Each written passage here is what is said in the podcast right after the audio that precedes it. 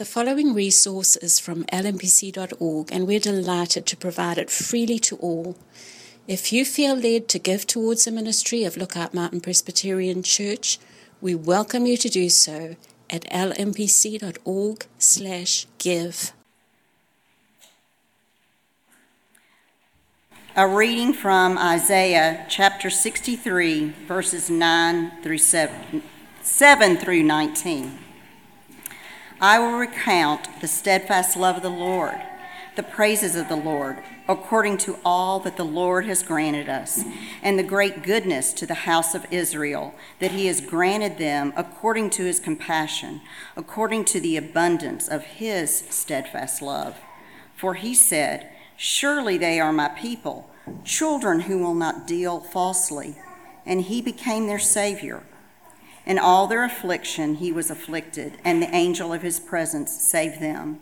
In his love and in his pity, he redeemed them. He lifted them up and carried them all the days of old. But they rebelled and grieved his Holy Spirit. Therefore, he turned to be their enemy and himself fought against them. Then he remembered the days of old of Moses and his people where is he who brought them up out of the sea with the shepherds of his flock? Where is he who put in the midst of them his Holy Spirit, who caused his glorious arm to go to the right hand of Moses, who divided the waters before them to make for himself an everlasting name, who led them through the depths?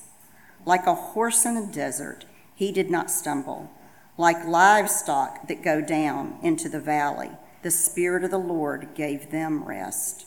So you led your people to make for yourself a glorious name. Look down from heaven and see from your holy and beautiful habitation.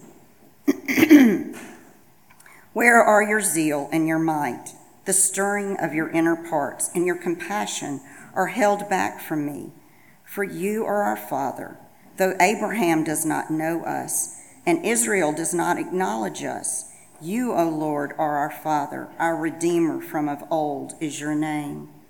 O Lord, why do you make us wander from your ways and harden our heart so that we fear you not? Return for the sake of your servants, the tribes of your heritage. Your holy people held possession for a little while. Our adversaries have trampled down your sanctuary.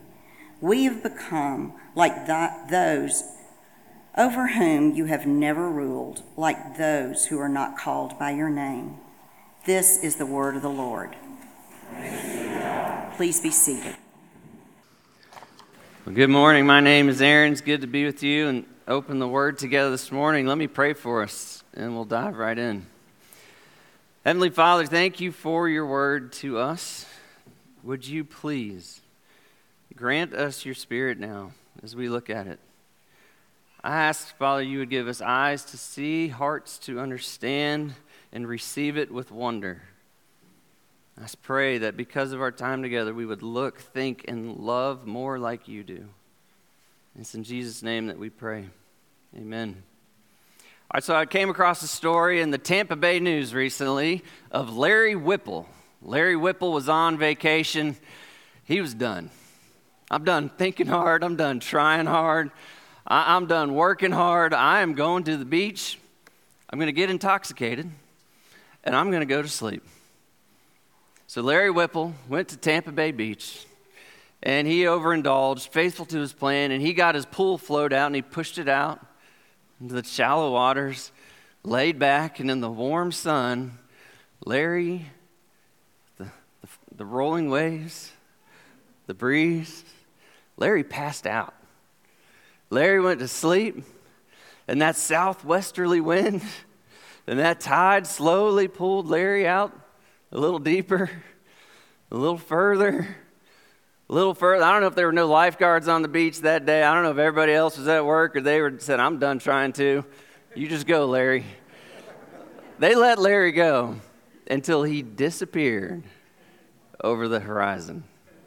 Larry drifted over a mile into the Gulf of Mexico. And what the Coast Guard said was a miracle. Two guys coming back from a fishing trip were driving along and noticed way off in the distance what they thought was debris floating in the water. And they're like, ah, let's just, well, let's just go see what it is. On a whim, they turn, they drive their boat over and find Larry Whipple. They thought he was dead. They're blowing the boat horn, they're screaming at him, hey, buddy, motionless in the middle of the Gulf of Mexico. They call the Coast Guard. The Coast Guard comes and shakes him back into consciousness. And Imagine what Larry thought as he woke up on a pool float in the middle of the, no shore in sight. How did I get here? They said he had no idea where he was, how he got there, how long he had been there. Um, Larry was taken to the hospital, treated. He's just fine now, from what I hear. Um, People always ask about that later. Uh, but can you imagine if no one had seen him and he just woke up at some point in the middle of the Gulf of Mexico? Where am I? How did I get here? Where do I even go to get back to where I need to be? Well, the story of God's people, I mean, you may have heard many stories of people stranded at sea. Without an anchor, they drift tens, hundreds, thousands of miles from where they're intended without effort, without intention. The, the danger of drifting is like it takes zero effort. You just got to fall asleep. And you are so far from where you intended to be. And the story of God's people involves a lot of drifting, a lot of wandering away from the Lord. It's, it's written in our hymnody prone to wander. Lord, I feel it. And sometimes it'd be for 20 years or 40 years or hundreds of years. But God would initiate a relationship with them. He would rescue them. He said, I'm going to be your God. He shakes them back into consciousness. I will be, you will be my people. And they obey with joy, with thankfulness, with obedience, but then they begin to forget. They begin to drift. They begin to follow the evil desires of the heart. And it always it always ends in the breakdown of self, right? The breakdown of their families, their community, their nation. And every time, every single time, they're left asking, How did we get here? How did we get here? Have you ever been at the beach and you're, you're playing in the waves, you're riding them in, or you're just talking with friends out there, and then after a while you look back to shore and your parents are gone? The tent's gone. You're like, Where did, where did it go?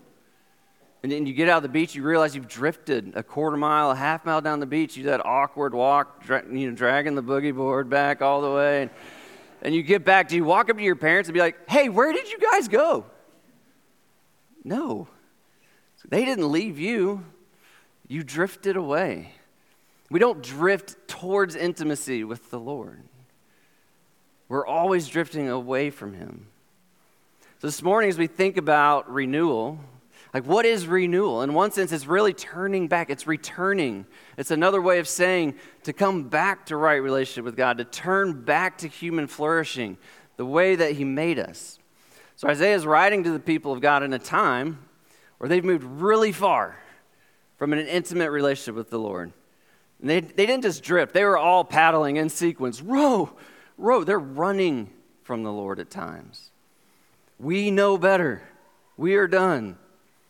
What we look at the morning, what we're looking at this morning is perfect for a people who have either drifted, who have run away, who have rebelled, or maybe maybe you're in a time of nearness to the Lord and you're like, I don't ever want to go back to living my life without him. Wherever you are this morning, this passage has really powerful resources for us to be renewed in our hearts, in our church, in our home, in our community, and to protect us from the danger of drifting. So here's where we're going. We're saying Isaiah teaches that true renewal, the renewal of our hearts, the renewal of our church, is going to come. If you look at your, your outline, it says, True renewal will come when we recount God's covenant love and mercy and salvation. Two, when we lament our rebellion and embrace the kindness of God's discipline to bring us to repentance. Or three, or then three, cling to his promises and cry out for his mercy in our failure. So, maybe another way to put it renewal comes when we remember what God's done. And renewal comes when we remember what we've done without God. And renewal comes when we remember God's promises to us, His mercy, as He moved towards us. So let's look at that first one. Remember God's covenant love, recount His love. So I don't know where each of you are this morning. Well, I know you're, I know you're here. But where are you with the Lord? You may feel nearness to Him, or you may feel like you are so far in the middle of the Gulf of Mexico, you don't know which way to swim to get back. You may feel like you have drifted further than you ever thought possible. But the good news is that can all change right now. This moment, this morning, you can return to the Lord, to the fullness of what He is, the blessing of His kingdom, and what He made us to be. And Isaiah says the first step in doing that is to remember God's covenant love. Stop moving. Wake up. Pick your head up, move, remove distraction, and remember the greatest force this world has ever seen. That's the covenant love of God for you. It's for you. Isaiah writes, verse 7 I will recount the steadfast love of the Lord, the praises of the Lord, according to all that the Lord has granted us, and the great goodness to the house of Israel, that he has granted them according to his compassion according to the abundance of his steadfast love. Do you hear the wonder? There's not words enough for him to say it. So Ray Ortlund writes this he says, The assurance of God's love for you is the oxygen of our souls. It keeps us alive, stabilizing us again and again, all the way. He says, God chose us. The passage outlines He became our Savior. He has shared in our afflictions. He's given us His presence. He's redeemed us and carried us every step of the way. The highest love is the steadfast love of God for a people who don't deserve it. And that is His love for us. So the author of Hebrews says in chapter 2 Therefore, we must pay much closer attention to what we've heard, lest we drift away from it. So, Mike Yaconelli, in, in his devotional called The Wittenburg Door, uses this illustration. He says, I live in a small rural community. There are lots of cattle ranches around here, and every once in a while, a cow wanders off and gets lost. Ask a rancher how a cow gets lost, and chances are he'll reply like this Well, the cow starts nibbling on a tuft of green grass, and when it finishes, it looks ahead to the next tuft of green grass and starts nibbling on that one. Then it nibbles on a tuft of grass right next to a hole in the fence. Then it sees another tuft of green grass on the other side of the fence. So it nibbles on that one and then goes on to the next tuft. And the next thing you know, the cow has nibbled itself into being lost. He says Americans are in the process of nibbling their way to lostness. We keep moving from one tuft of activity to another, never noticing how far we've gone from home or how far away from the truth we've managed to end up. So we are most in danger when we stop paying attention to what has the imagination of our minds, what holds the full measure of our intellect and our affections, what is winning the battle for our attention.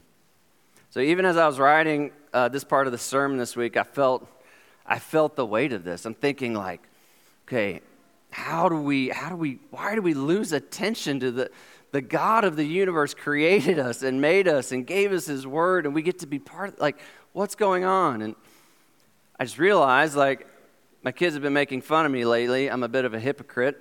Apparently, your family gets to see that the best. Uh, apparently, I used to always make fun of people and their Apple Watches. And I'd be at lunch and I'd come home and be like, yeah, they're sitting there looking at me and I see it lighting up. And they're trying to smile and not look down. And I could see it. So I just keep talking as long as I can. I won't break eye contact for that moment where they can check it. And I can see them like, yeah, I'm listening. Please. And they're kind of like, oh, what's over there? No, nothing, right? And I was like, oh, it drives me crazy. It's just lighting up. I can't focus. They're not listening to me. Just no one's present anymore in conversations. Well, then I got a, a fancy new running watch, right? Which apparently links to my phone and every notification possible. And I know that you can adjust that. I've learned now. But even as I was writing, this week, if I don't put it on Do Not Disturb every morning, I'm just assaulted all day long. So I'm writing this sermon like, why is it so hard to pay attention? Ooh, Saucony has 50% off sale today. That's pretty. What's going on? It's so important. How can we? Ah, look at that meme. That's hilarious, you know? And I was like, okay, so I turn it off. I, you know, I throw my watch across the room, my phone across the room. They're all off. I go to Bible Gateway and I'm like doing my, my Bible search and just compiling all these texts together and like all these ads start covering the screen halfway. And I'm like trying to zoom in on the Bible verse in the middle. And it's like everything I love. Like, oh, look at these new shoes. Look at this race you could be part of. And I'm like, no, it's the Bible. And I'm like, no wonder. We can't pay attention. Not only are our hearts prone to wander, that's just hard enough anyway to fix our minds on what's good and true. We are under assault. Billions of dollars is being spent to get in front of your face, to have something attached to you, to tell you, come look at our stuff, and we know what you like. We're studying you. And it, um, how in the world do we direct our minds to what is good and holy? Why is it so hard? Attending our minds to the truth about God's love for us can direct the course of our lives, but it takes now more than ever intention.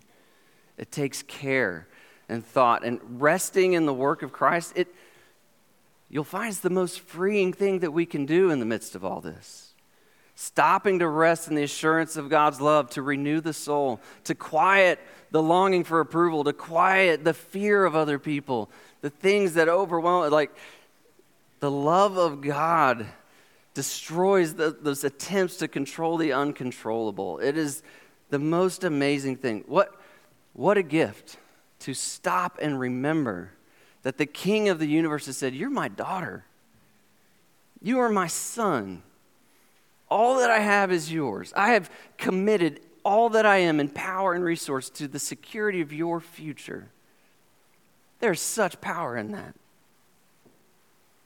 Well, about a week ago, um, I was watching the Ironman World Championship down in Kona, Hawaii.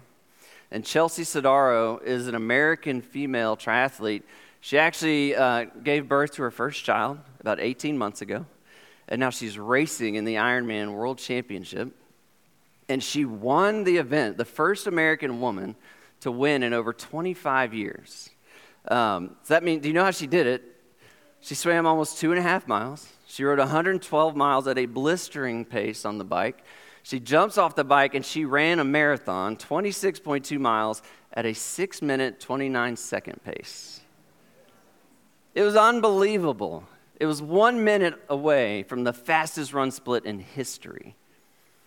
But what was amazing about how she did that, she slowed down and walked through almost every aid station which is about every mile. She's running and she slows down and she pours freezing cold water to renew her core temperature. And she, she grabs all her nutrition and her fluids. She drinks as many things she can get in to get her electrolyte balance renewed and back in place. And then she, she's walking slowly to the end, and she picks her pace back up and takes off. And they're like, How could you do that? You're being chased down by the best runners in the world. How can you stop and slow down in the midst of that? And she says, I just have to keep reminding myself if I do not attend to my needs, I will blow up. I won't make it. And by slowing down and stopping, she won the Ironman World Championship. Slow down, renew, Remember the steadfast love of the Lord, his great goodness and compassion. And out of that strength, we run. So, real quick, let's look at secondly, what we need to do. The second thing we're called to do is to lament. Lament our rebellion and embrace the kindness of God's discipline. Okay, so one of my fears this morning in using words like drifting and wandering is it sounds fairly passive. Um, and it sounds like just something that happens to you. Um, but also, there, there's a very active part in, in departing from the Lord. You look at it, verse 10, he says, But they rebelled, they grieved his Holy Spirit. In their frantic, distracted busyness and forgetfulness, they grieved the Holy Spirit. Therefore, he turned to be their enemy and himself fought against them. So when we drift, And when we wander, we don't just drift from the Lord, we actually drift into the enemy camp.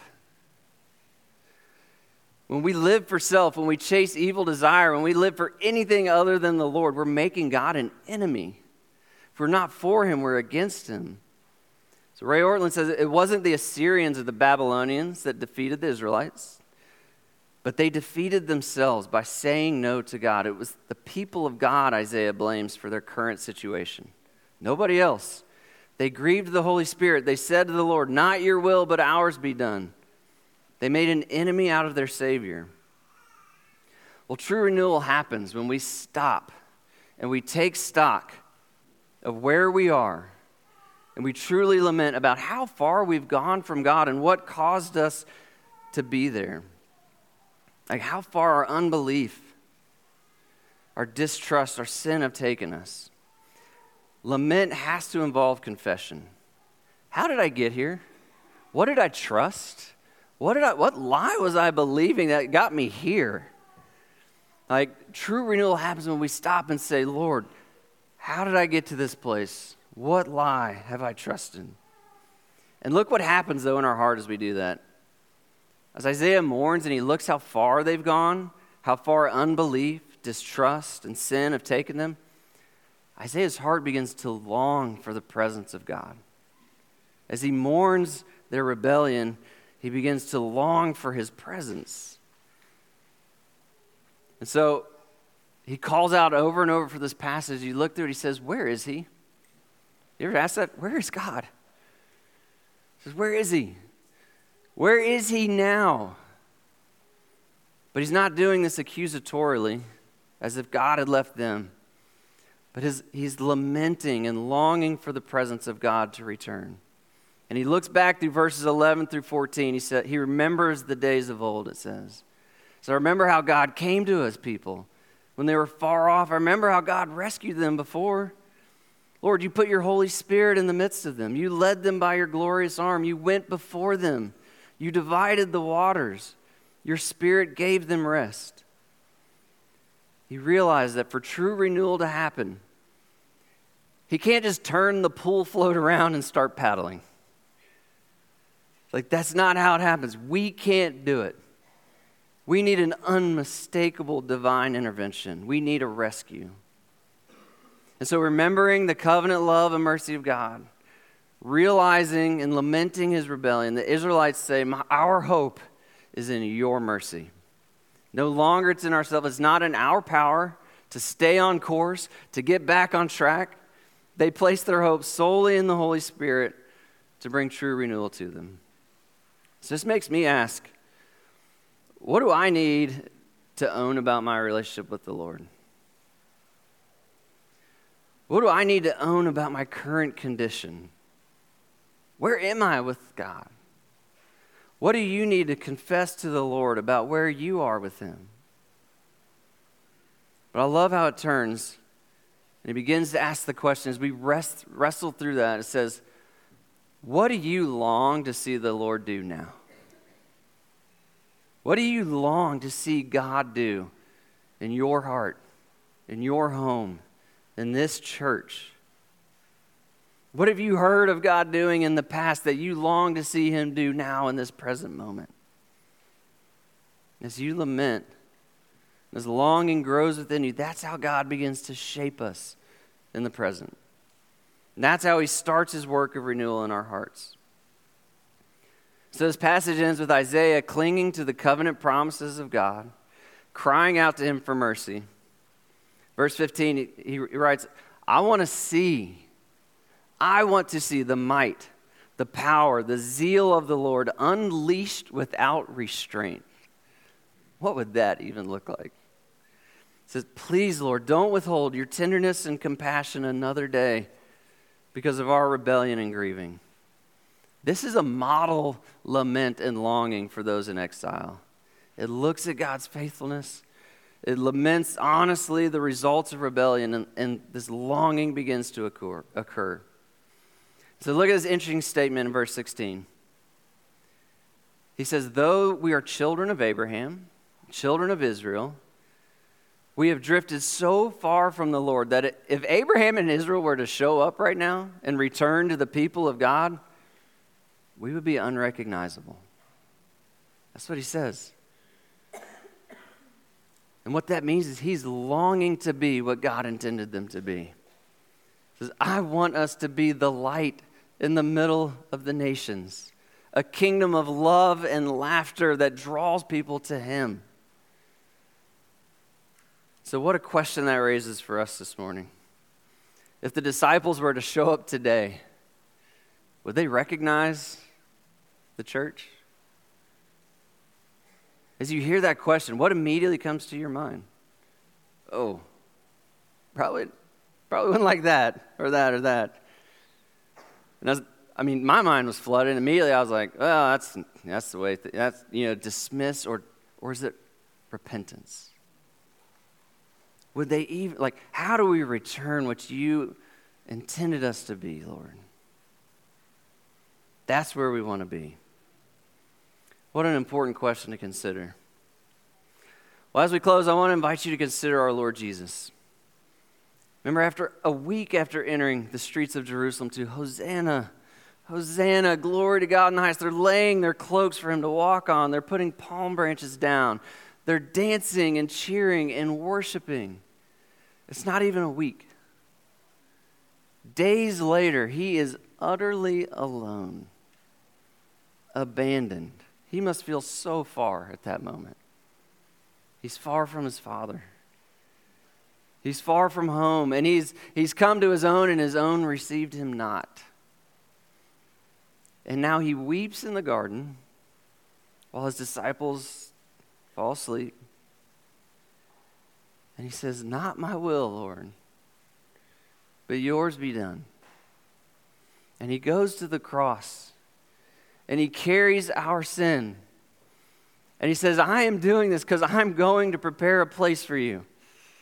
A people prone to wander, prone to leave the God that you love. I'm going ahead and I'm sending you my spirit. And what I am doing means that you're not an enemy to me anymore. Though you drift, though you wander, and you will, I'm sending my spirit. And now you're my, you're my family. What I have done has made you my family. You are my daughter. You are my son. No matter how far you run, I will leave the 99 and come find, come find you. When you return to me, I will kill the fatted calf and throw a feast. No longer an enemy, but a child of the king. That is amazing to me. Because of the work of Jesus, you're family now. You cry out to a loving father, no longer an enemy, a father who loves to give good gifts to his children. So I invite us this morning run to him, cling to the work of Christ finished for you. Let's pray. Father, we ask right now, as you have invited us to do, would you please renew us? Would you renew our hearts? Would you renew our faith? Would you renew this church? Would you renew our wonder, our love, our rest in the gospel? We remember so vividly when you first allowed us to see your grace. We remember how you came and found us and filled our lives with your light. And Father, we lament, we grieve how far we have drifted or how far we have run. And we confess and we mourn, distracted, frantic, busy lives that have led to neglect and even distrust of our relationship with you. Father, we long, like Isaiah, to see the might, the power, the zeal of the Lord unleashed without restraint. Lord, it is with absolute, undeserving humility that we ask that you would remember your covenant promises to us and give us your presence once again because of your Son Jesus, in whose name we pray. Amen.